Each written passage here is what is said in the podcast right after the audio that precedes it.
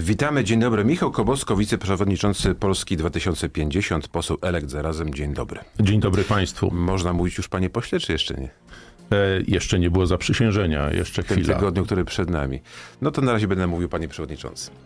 Bardzo Przed mi nami miło. spotkanie u prezydenta, spotkanie, które będzie y, osobno z każdym klubem. Kto przyjdzie od was? Czy będzie to wielo, y, wieloosobowa delegacja? No i z, jakimi, z jakim przekazem idziecie do prezydenta?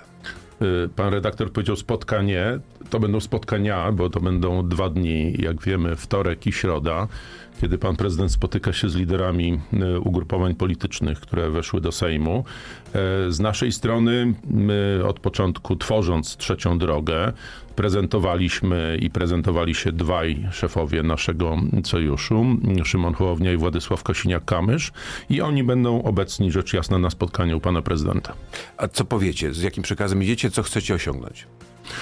Ja myślę, że to jest przekaz y, w, w dużym stopniu spójny i wspólny dla trzech y, sojuszy wyborczych, które wygrały wspólnie te wybory. Y, Zresztą zapowiedziane jest jeszcze przed rozpoczęciem spotkań, konsultacji u pana prezydenta wspólne oświadczenie, wspólne wystąpienie czterech liderów naszych ugrupowań o tym, że jesteśmy przygotowani, jesteśmy gotowi, będziemy w stanie szybko stworzyć, e, uzgodnić zasady funkcjonowania nowej koalicji rządowej i że liczymy na to, a nawet więcej niż liczymy, że pan prezydent e, uczyni to, co naszym zdaniem, a przede wszystkim zdaniem wyborców, ogromnej większości powinien wyborców, czyli bez zbędnej zwłoki powierzy możliwość formowania tego nowego rządu demokratycznego sojuszowi, który osiągnął w tych wyborach większość. Czyli jeśli dobrze rozumiem, będzie to taka próba oficjalnego, no nie chcę powiedzieć wymuszenia, tak, ale z przekonania prezydenta, żeby to wam powierzył utworzenie nowego rządu Nikt- od razu z pominięciem Prawa i Sprawiedliwości. nie użyłbym nigdy takiego określenia. Nikt nic nie będzie tutaj wymuszał. Chodzi o to, jeszcze raz powtórzę, że wyborcy w bardzo jasny sposób 15 października opowiedzieli się za tym, kto w Polsce powinien, kto powinien przejąć odpowiedzialność za losy Polski. I próba teraz powierzania misji tworzenia rządu, czy to premierowi Morawieckiemu, czy innemu przedstawicielowi tak zwanej Zjednoczonej Prawicy, byłaby wyłącznie stratą czasu Polaków i stratą energii Polaków, ponieważ e, przedstawiciel PiSu już żadnego rządu w tym roku w Polsce nie stworzy. Kto będzie premierem tego nowego rządu, tych trzech czy czterech w sumie podmiotów? No, Liderem największego ugrupowania, e, jeżeli chodzi o te trzy podmioty, jest, e, jest Donald Tusk, przewodniczący Donald Tusk i wydaje się naturalne, że jeżeli on podejmie taką decyzję, że podejmie się tej misji, to on powinien taką, taką misję mieć, dostać, otrzymać Czyli od pana dla was to jest też do zaakceptowania, dla Polski 2050. Tak, to jest do zaakceptowania, rzecz jasna. Yy, bardzo często, bardzo dużo się mówi o tym, że Prawo i Sprawiedliwość kusi PSL, kusi wieloma stanowiskami, choćby Władysława Kośniaka-Kamysza. Was też jako partię Szymona Hołowni kusi czymś, czy nie?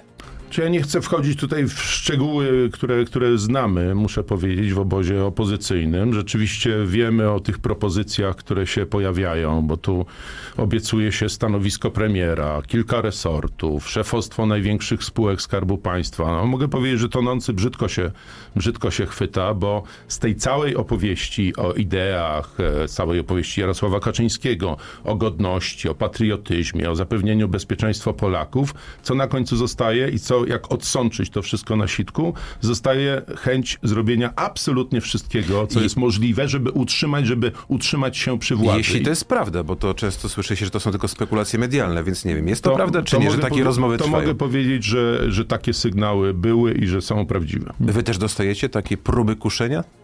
Różnymi kanałami takie sygnały do nas trafiają. Tak. Do kogo Prawo i Sprawiedliwość się zgłasza? Do pana na przykład ktoś dzwonił? I proszę, proszę wybaczyć, nie wejdę tutaj w szczegóły, no bo my mamy także nasze, nasze różne e, kanały kontaktów przecież e, z obozem tak zwanej Zjednoczonej Prawicy i oni różnymi kanałami próbują docierać, ale to trzeba bardzo jasno powiedzieć ja to powtórzę. PiS w tym roku żadnego rządu nie stworzy, żadnej większości nie zbuduje.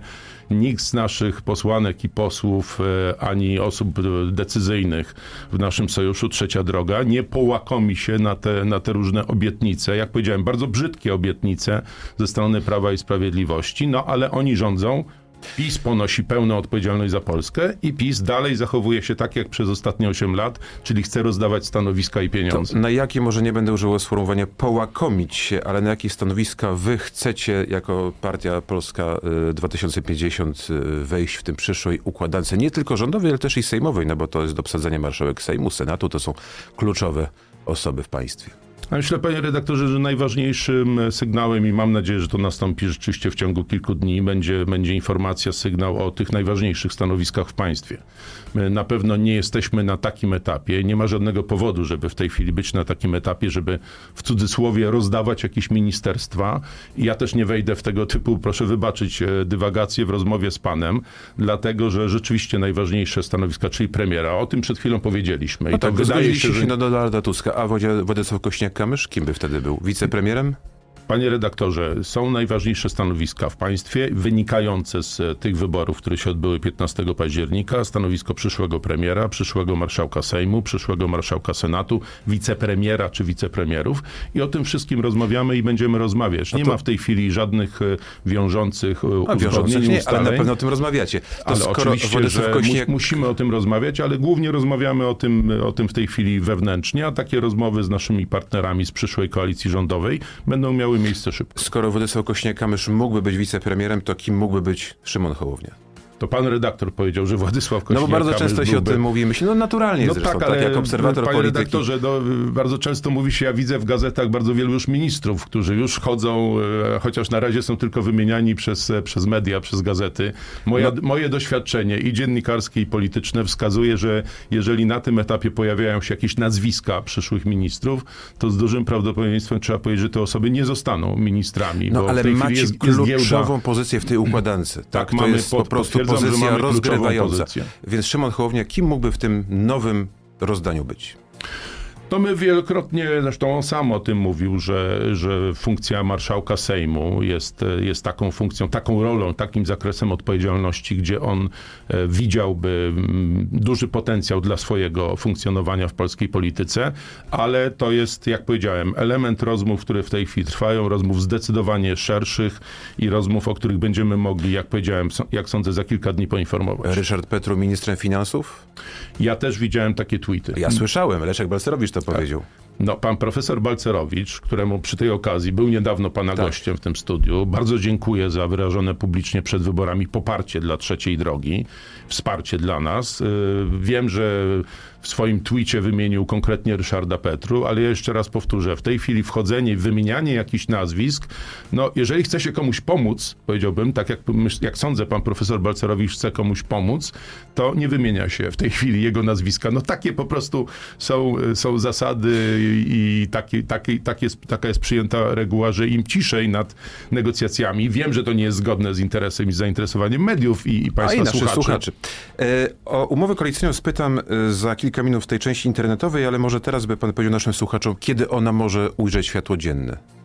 No, to jest w pierwszej kolejności pytanie do pana prezydenta. Czy, czy będzie postępował tak, jak, jak powiedziałem, większość wyborców na to liczy, czego oczekuje? Ale obiecywaliście, że zaraz po wyborach ta umowa będzie, przynajmniej zarys. No, ta, no, zaraz po wyborach. Ja, były różne zapowiedzi, co się nie wydarzy chwilę po wyborach, ale żeby wszyscy nasi słuchacze mieli jasność, w Polsce rządzi Prawo i Sprawiedliwość. Ponosi pełną odpowiedzialność za sprawy polskie.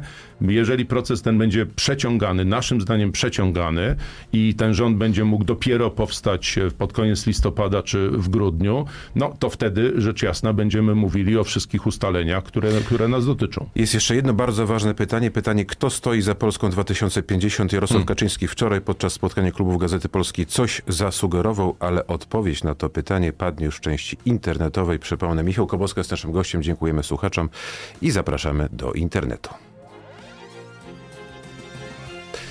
No to zadam takie pytanie, ale wcześniej zrobię cytat. Czy było wynikiem tego, że pewien prezenter telewizyjny wpadł na taki pomysł, czy może czegoś głębszego. Czy generałowie, którzy się tam znaleźli, polubili tego człowieka, w domyśle chyba Szymona czy może być głębsze tego przyczyny? Sądzę, że ta druga strona szuka pewnego narzędzia i ciągle ma nadzieję, że ten ukształtowany system polityczny w Polsce może doprowadzić do stanu takiego, jaki w przekonaniu Moskwy być powinien. Co pan powie na te słowa? No niektórzy prezesa Kaczyńskiego za to cenię, ja akurat go za to nie cenię, że on nie wyciąga wniosków e, z wydarzeń, które miały miejsce, które mają miejsce, że on się nie zmienia i, i, i już się nie zmieni. Mimo, że przegrał wybory i wczoraj pierwszy raz na ten temat się wypowiadał, to... I przyznał do błędów. E, ja nie usłyszałem od ze strony pana prezesa Kaczyńskiego, żeby on powiedział przepraszam za błędy. Ale on, powiedział, że było szereg błędów. Że było szereg poczynionych błędów, że magiczne, jakieś tajemnicze postaci poczyniły błędy, ale nie on. To on popełnił błędy, to on ponosi jednoosobową odpowiedzialność. Elementem tych błędów właśnie było takie przekazywanie wszystkim w koło mm, tego przed wyborami, co wczoraj powtórzył, że opozycja to są mroczne, wrogie siły, zdrajcy Polski, tajemnicze układy itd., tak itd. Tak Panu prezesowi nie tylko peron odjechał, ale cały dworzec kolejowy odjechał. E, opowiadanie dzisiaj o tym, że jeżeli nas trzecią drogę poparło 14,4% wyborców, to znaczy, że 14% wyborców to są, nie wiem, nie Polacy, znowu dzielenie ludzi na lepszych mhm. i gorszych, znowu opowiadanie i, i tworzenie takiej, bo on nie, nie rzuca jakichś konkretnych oskarżeń, on tylko, jak to się mówi, zadaje pytania. Wiadomo, że pytania zadaje się po to, żeby stworzyć e, pewne wrażenie, ale dzisiaj to jest objaw bezsilności prezesa Kaczyńskiego. No to tak to trzeba nazwać. Pytam pana jako przewodniczącego tej partii, kto za wami stoi? No teraz y, widać bardzo jasno, stoją za nami 3 miliony 100 tysięcy wyborców, osoby, które, do których trafił nas, nasz przekaz, osoby, które uznały, że trzecia droga jest w polskiej polityce bardzo potrzebna. A przecież jak pan redaktor i na pewno słuchacze pamiętają, jeszcze całkiem niedawno wiele osób i środowisk powtarzało, że nie ma miejsca dla trzeciej drogi, są tylko dwie drogi w Polsce, albo w te, albo we w te. Wyborcy jasno powiedzieli, że jesteśmy dla nich właściwą opcją, bo właśnie tą trzecią, która muszę powiedzieć, mam nadzieję, że kiedyś będzie pierwszą opcją, bo w polityce po to się jest, żeby, żeby starać się przekonać do siebie jak największą grupę wyborców. Natomiast y, to wyborcy za nami stoją, wyborcy, którzy nas poparli, którzy ujrzeli, zobaczyli, że ten sojusz dwóch zupełnie przecież różnych partii, partii Szymona Hołowni i Polskiego Stronnictwa Ludowego jest sojuszem sensownym, jest sojuszem potrzebnym i program, który my mamy, pomysły, które my mamy, są tym, co do nich trafia. To ja jeszcze wrócę do tego, co powiedział prezes Jarosław Kaczyński, czy będzie z waszej strony jakaś odpowiedź? No bo to była taka głębsza e, cały wywód, kiedy on sugerował, że za Platformą Obywatelską, e, za powstaniem, tak, e, stały jakieś siły zewnętrzne i tutaj w waszym przypadku może być podobnie.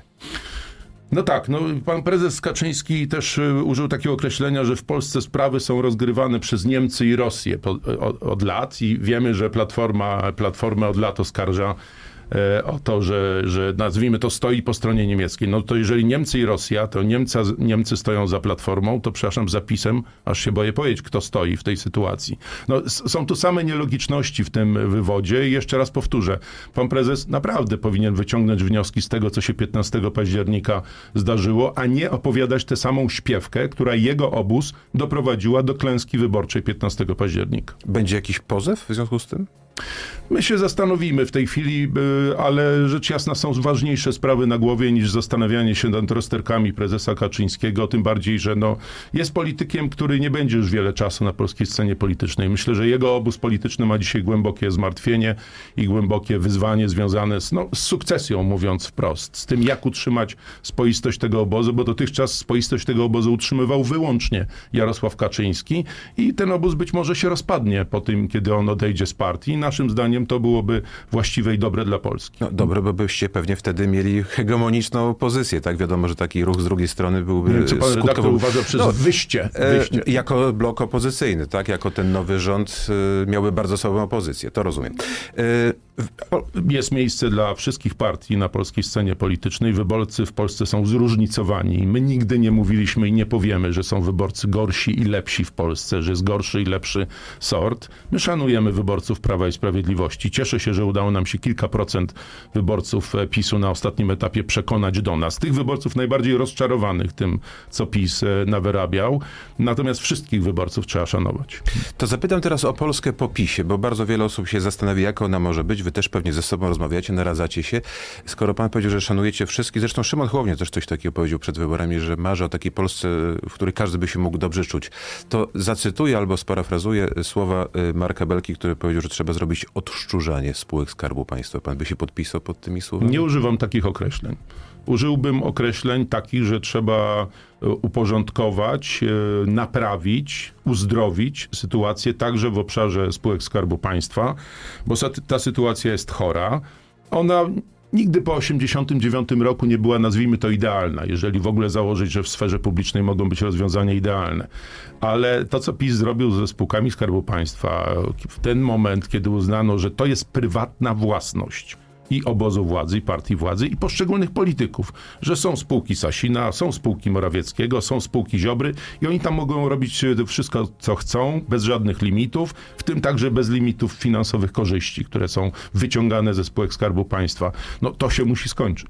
To co zrobi z takimi ludźmi, co zrobi z tymi, którzy tam pracują, e, a często są naprawdę fachowcami, menadżerami, bo e, panuje taka atmosfera oczywiście, nie wszędzie, ale że trzeba zrobić zemsty, wypalać do żywego tych wszystkich ludzi, wyrzucić na bruk, najlepiej, żeby już nigdzie nie znaleźli znaleźli pracy.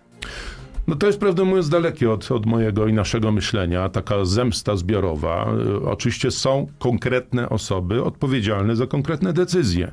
W spółkach Skarbu Państwa, jeżeli o nich mówimy, to są członkowie rad nadzorczych, to są członkowie zarządów i ja sobie nie wyobrażam, żeby członkowie zarządów, którzy podpisywali się pod pewnymi decyzjami, które były działaniami stricte i na szkodę tych spółek i były działaniami fatalnymi, jeżeli chodzi o, o funkcjonowanie publiczne, bo to są firmy no, troski w tym sensie, że to są firmy publiczne, czyli będące naszą współwłasnością, a nie własnością jakiejś partii czy jakiegoś polityka. Więc osoby konkretne, wobec których będzie uznane, czy po sprawdzeniu, po weryfikacji, e, będzie jasność, że podejmowały decyzje, które były niezgodne z prawem, e, muszą być pociągnięte do odpowiedzialności. Ale ja jestem przeciwny takiej odpowiedzialności zbiorowej, jak to pan redaktor powiedział, wycinaniu wszystkich od góry do dołu, bo poważna firma to jest taka firma, w której pracują fachowcy. Ja nie mówię, że na przykład w Orlenie nie pracuje wielu fachowców. Ja mówię o tym, którzy się znają na rynku ropy i gazu. Ja mówię o tym, że osoby, które były wyżej w hierarchii, podejmowały nieodpowiedzialne, fatalne w skutkach e, decyzje i zaryzykowałbym wręcz tezę, że decyzje Orlenu o cenach paliw przyłożyły się do klęski wyborczej PiSu. To w tym momencie zadam pytanie, co powinien zrobić Daniel Obajtek, bo on sam w tym studiu, to był chyba marzec albo kwiecień, powiedział, że odejdzie sam, nie trzeba go będzie zwalniać, ma swój honor i będzie wiedział, kiedy to zrobić. Ja myślę, że w dniu dymisji rządu Mateusza Morawieckiego do dymisji powinien także podać pan prezes Obajtek i nie mówię tego przez żadną złośliwość. On sam wielokrotnie e, mówił z dumą o tym, że czuje się funkcjonariuszem Prawa i Sprawiedliwości, że jest członkiem tej partii, że jest osobą, która jest no, dozgonnie i wdzięczna i związana z, z prezesem Jarosławem Kaczyńskim. Orlen stał się de facto ministerstwem PiSu do spraw prądu, ropy i gazu. W związku z tym no, minister e, Obajtek powinien odejść wraz z całym rządem. To teraz coś dla ludzi. Czy podpisze się pan pod słowami nic, co dane, nie będzie zabrane? Wielokrotnie o tym mówiliśmy w e, kampanii wyborczej i, i tu zapewne chodzi przede wszystkim o programy socjalne, które wprowadzał PiS. E, my e, przy ostatniej waloryzacji z 500 na 800 plus mieliśmy ogromne wątpliwości i one się wyrażały tym. Uważaliśmy, że państwo ma i musi pomagać, ale powinno pomagać osobom potrzebującym, a nie rozrzucać pieniądze także do osób, które tej pomocy realnie no, to chyba też Szymon podczas wieczoru wyborczego zasugerował. Dok dokładnie e... tak, więc y, pan redaktor zadał krótkie pytanie. Krótka odpowiedź jest taka, że nic nie zostanie odebrane, rzecz jasna.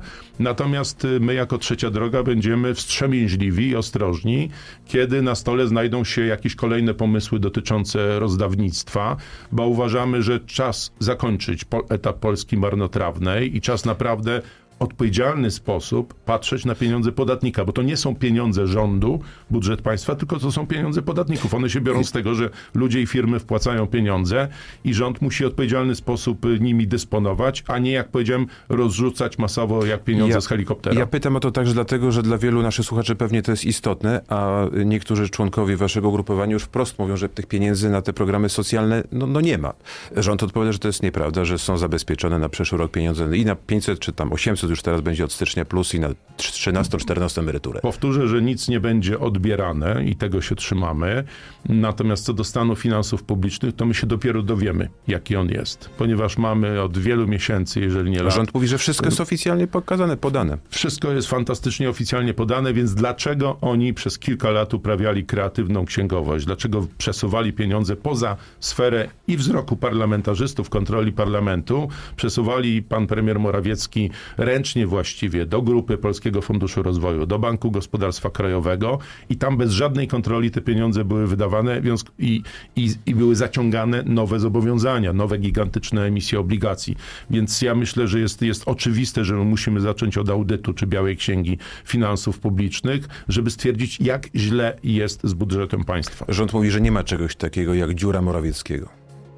Przekonamy się, jaka jest sytuacja. Mamy wiele powodów, żeby sądzić, że, że Mateusz Morawiecki doprowadził do powstania takiej dziury. A co z wojskiem, co z armią, co też z zakupami? Bo wczoraj tu w tym studiu wieczorem był gościem Tomasz Siemoniak, prawdopodobnie przyszły minister obrony narodowej. Powiedział, że po pierwsze trzeba się przyjrzeć wydatkom na armię i zakupy, które minister Błaszczak systematycznie prowadził, a po drugie tą armię troszeczkę odchudzić. Zmniejszyć liczebnie. Panie redaktorze, ja nie wiem, kto będzie, jak powiedziałem, nie wiem, kto będzie przyszłym ministrem obrony i takie decyzje na pewno jeszcze nie zapadły.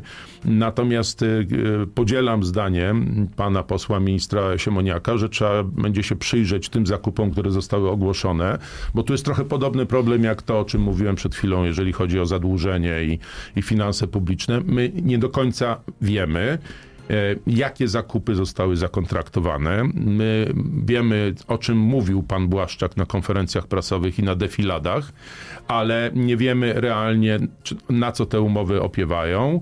Czy to są umowy tak zwane ramowe, szerokie, czy to są już konkretne kontrakty. E, nie zapowiadamy, i ja na pewno tego nie zapowiem, że my będziemy zrywać jakieś kontrakty zbrojeniowe, które już zostały podpisane. Nie zaczniemy, jak pan minister Macierewicz, od zerwania umowy na, na Karakale, na śmigłowce Karakale. Natomiast my, znając też e, realia budżetu państwa i znając poziom zadłużenia, do którego PiS, a jest gigantyczne, do którego PiS doprowadził Polskę, musimy zobaczyć, co jest realne, co jest do uniesienia przez nas wszystkich, no, jeżeli chodzi o wydatki zbrojeniowe. A liczebność armii, no bo minister Błaszczak do tej pory mówił i dążył, że do, do armii 300 tysięcznej, dużej, tak? No jesteśmy w sytuacji takiej trudnej zagrożenia, wokół nas dzieje się dużo, dużo złego. Minister Simoniak wczoraj powiedział o 150 tysiącach.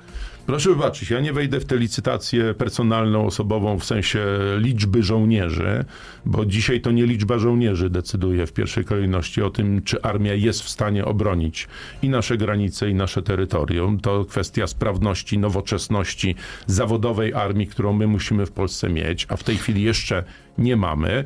E, uważamy, że i pełna zgoda, jesteśmy w sytuacji realnego zagrożenia wojennego, bo wojna jest tuż obok nas, wojna, która niestety nie chce się zakończyć, bo, bo cały czas ta napaść rosyjska na Ukrainę trwa, więc my musimy być zdecydowanie lepiej niż to się działo za rządów PiSu, przygotowani do odparcia ewentualnej agresji, ale nie wejdę w, w taką właśnie licytację gdzieś między 150 a 300. No wiadomo, że PiS uwielbiał projekty monumentalne, gierkowskie, wielkie, żeby olśnić nas, nas wszystkich na przykład liczbą żołnierzy. jeszcze raz powtórzę, nie liczba żołnierzy ostatecznie decyduje w tej chwili o tym, jak armia sobie radzi na polu walki. To jeszcze ostatnie ważne pytanie a propos tego, co stanie się z takimi instytucjami, które mają kadencyjność, a więc NBP czy Trybunał Konstytucyjny. Donald Tusk kiedyś powiedział o takich silnych ludziach, którzy przejdą i wyprowadzą, jak rozumiem, prezesów tych, tych, tych firm.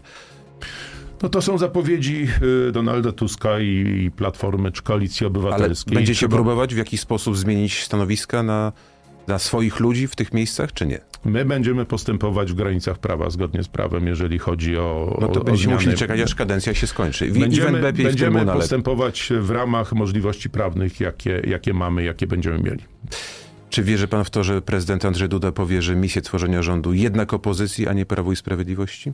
Znaczy, powierzy przedstawicielowi opozycji. Pytanie, Jest w którym pytanie, kroku? w którym kroku, kiedy i jak duża to będzie strata czasu dla Polski. Dlatego, że panie redaktorze, my już dostajemy wiele takich pytań, na przykład o sprawy programowe, pytań, które tak jakby sugerowały, że my już odpowiadamy za Polskę, my już podejmujemy decyzje i tak dalej, i tak dalej. To PiS rządzi Polską. Pan prezydent, mamy nadzieję, w poczuciu swojej odpowiedzialności za państwo, doprowadzi do takiej sytuacji, że nie będzie niepotrzebnej zwłoki z powoływaniu nowego rządu. To byłaby właściwa odpowiedź na decyzję Polaków z 15 października. Michał Kobosko, wiceprzewodniczący Polski 2050, trzecia droga.